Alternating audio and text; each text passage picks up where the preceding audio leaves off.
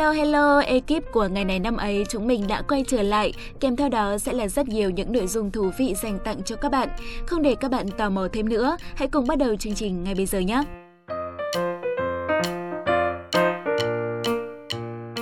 Bạn thân mến, hôm nay là ngày mùng 2 tháng 4, ngày thứ 92 trong năm. Xin được chúc tất cả các bạn có sinh nhật trong ngày hôm nay sẽ luôn lạc quan yêu đời.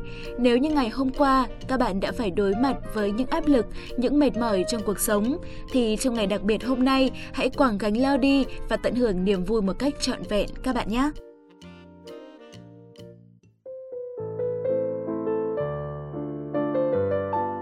Tiếp tục với chương trình, chúng mình muốn gửi tặng các bạn một câu danh ngôn. Câu danh ngôn đó như thế này. Sẽ không thể có một kết quả khác đi nếu ta chỉ làm mãi một điều quen thuộc. Các bạn thân mến, hãy lắng nghe câu chuyện ngay sau đây và suy nghĩ về câu danh ngôn mà chúng mình vừa gửi tặng các bạn nhé. Ngày xưa, có một chàng tiểu phu khỏe mạnh đến xin việc ở xưởng gỗ. Người chủ thấy anh nhanh nhẹn tháo phát nên đồng ý ngay. Ông ta đưa cho anh tiểu phu một chiếc rìu rồi dẫn đến khu vực đốn cây. Ngày đầu tiên, chàng tiểu phu đem về 20 cây. Ông chủ khen ngợi, chúc mừng, cứ tiếp tục như thế nhé. Rất vui vì câu nói của ông chủ, chàng tiểu phu cố gắng nhiều hơn vào ngày tiếp theo, nhưng chưa có thể mang về 17 cây. Ngày thứ ba, anh ta gắng sức nhiều hơn nữa, nhưng lại chỉ mang về có 10 cây. Ngày qua ngày, chàng tiểu phu đốn được số cây ít hơn và ít hơn nữa. Anh nghĩ chắc là mình đã cạn kiệt sức lực. Rồi anh đến chỗ người chủ, tạ lỗi và nói rằng anh thực sự không thể hiểu nổi điều gì đang xảy ra. Lúc này ông chủ nói, lần cuối anh mài dìu là khi nào? Anh trả lời, mài dìu ư? Tôi không có thời gian mài dìu, tôi đã rất tất bật để đốn cây. Các bạn thấy đấy, cây càng đốn thì dìu sẽ càng cùn, dù chàng tiểu phu có cố gắng đến bao nhiêu thì mỗi nhát đốn lại càng ít hiệu quả hơn.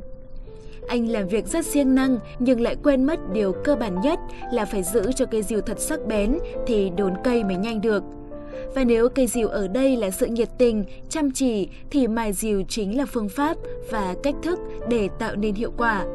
Nếu anh tiểu phu lười biếng một chút, giữa buổi làm việc ngồi nghỉ và tranh thủ mài rìu thì có lẽ kết quả đã khác. Chăm chỉ là tốt, nhưng đôi lúc hãy lười biếng một cách thông minh các bạn nhé.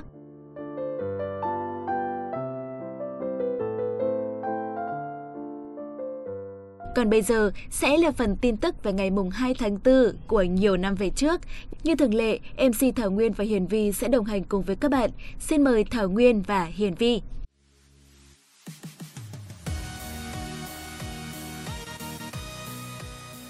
Các bạn đang nghe chuyên mục Ngày này năm ấy Hôm nay ngày mùng 2 tháng 4, ngày thứ 92 trong năm và như thường lệ thì Hiển Vi và Thảo Nguyên sẽ đồng hành cùng các bạn.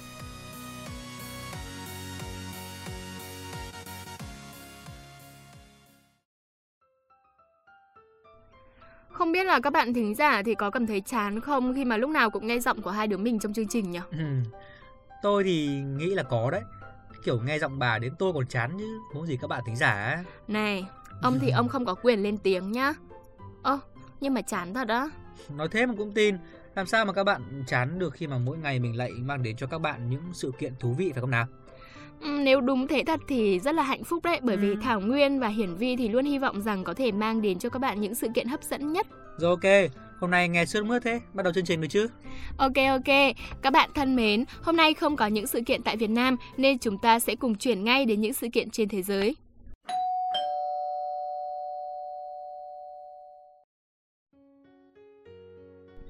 Nhà văn người Đan Mạch chuyên viết truyện cổ tích cho thiếu nhi Hans Christian Andersen sinh ngày 2 tháng 4 năm 1805.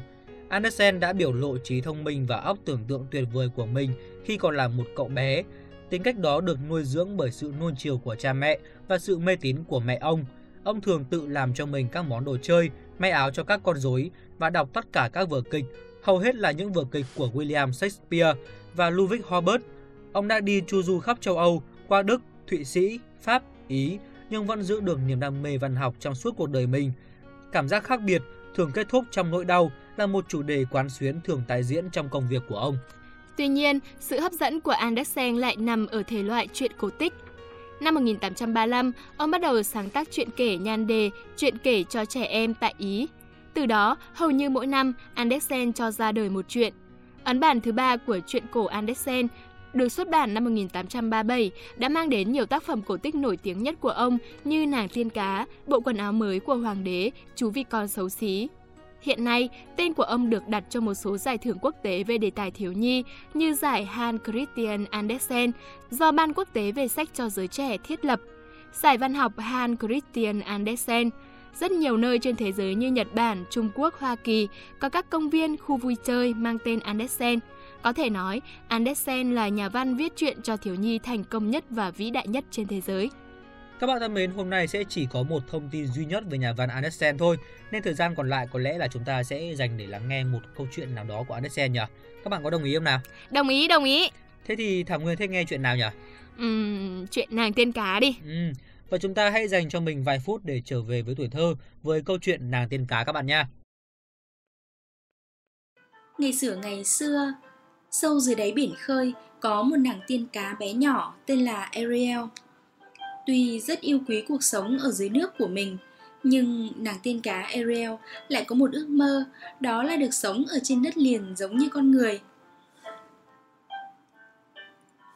Hàng ngày, Ariel thường cùng với những người bạn của mình nổi lên trên mặt biển và ngắm nhìn về phía đất liền.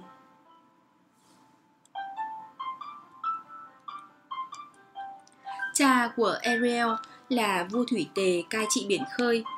Ông luôn cho rằng loài người rất nguy hiểm và độc ác. Chính vì vậy, khi biết chuyện con gái thích nổi lên trên mặt biển để ngắm nhìn đất liền, vua cha vô cùng tức giận và cấm Ariel không được làm như vậy. Nhưng nàng tiên cá không chịu nghe lời cha của mình. Một đêm nọ, có một cơn bão khủng khiếp kéo đến bên trên mặt biển. Nàng tiên cá nhìn thấy một chàng trai ngã từ trên tàu xuống biển. Đó chính là hoàng tử của mặt đất. Và Ariel đã cứu mạng chàng. Ariel đưa hoàng tử lên bờ biển và cất tiếng hát của mình để xoa dịu nỗi đau của chàng. Sau đó, Ariel rời đi trước khi chàng tỉnh dậy. Trong cơn mơ màng, hoàng tử Eric chỉ thoáng nhìn thấy khuôn mặt của nàng tiên cá Ariel, nhưng chàng đã mãi mãi ghi nhớ giọng hát tuyệt vời của nàng. Về phần Ariel, vì đã chót đem lòng yêu thương hoàng tử nên nàng đã đồng ý cho mụ phù thủy dưới biển giọng hát của mình. Đổi lại, bà ta sẽ cho nàng được gặp lại chàng một lần nữa. Mụ phù thủy biến Ariel trở thành người và trong đầu mụ thì đã toan tính một âm mưu vô cùng độc ác. Đó là nếu như trước hoàng hôn của ngày thứ ba mà hoàng tử vẫn chưa hôn Ariel thì nàng sẽ quay trở lại với thân phận người cá của mình. Thậm chí còn tệ hơn, nàng sẽ mãi mãi thuộc về mụ phù thủy.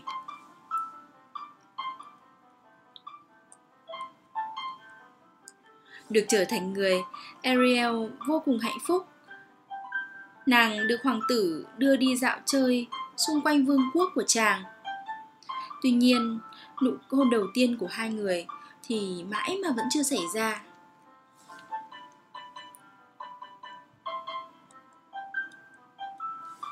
Lo lắng hoàng tử sẽ đem lòng yêu nàng tiên cá Ariel, một phù thủy đã biến mình thành một cô gái xinh đẹp hòng quyến rũ hoàng tử Eric. Mụ ta đã nghĩ ra cách dùng chính tiếng hát mà nàng tiên cá đã cho mụ để đánh lừa hoàng tử. Và tất nhiên, khi nghe thấy giọng hát tuyệt vời đó, hoàng tử Eric đã nghĩ rằng đấy chính là cô gái đã cứu mạng mình. Chàng chuẩn bị kết hôn với một phù thủy giả danh, còn nàng tiên cá Ariel bé nhỏ của chúng ta thì vô cùng đau khổ khi mất đi tình yêu của mình. May thay, nhờ có những người bạn, nàng tiên cá đã phát hiện ra sự thật rằng cô gái kia chính là do mụ phù thủy đóng giả. Nàng đã lấy lại được giọng hát của mình nhờ có sự giúp đỡ của chim biển, của bạn cua và cả bạn cá nữa. Hoàng tử Eric cuối cùng cũng nhận ra Ariel mới chính là người mà chàng yêu thương. Nhưng dường như mọi việc đã quá trễ. Mặt trời lặn xuống và hoàng tử thì vẫn chưa hôn Ariel. Nàng lại trở thành người cá và thuộc về mụ phù thủy ở dưới đáy biển. Để cứu con gái của mình, vua Thủy Tề đã trao toàn bộ quyền lực cho mụ phù thủy và chấp nhận trở thành tù nhân của mụ.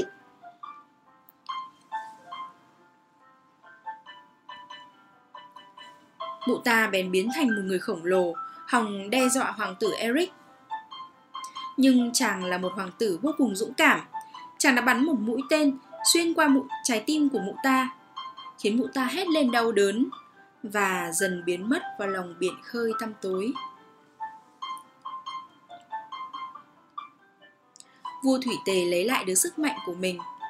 Chứng kiến tình yêu của con gái Ariel và hoàng tử, ông quyết định biến nàng tiên cá trở thành người. Và từ đó trở đi, Ariel và hoàng tử Eric được sống hạnh phúc bên nhau mãi mãi. Câu chuyện vừa rồi cũng đã kết thúc ngày này năm ấy hôm nay. Xin cảm ơn các bạn đã chú ý lắng nghe. Xin chào và hẹn gặp lại.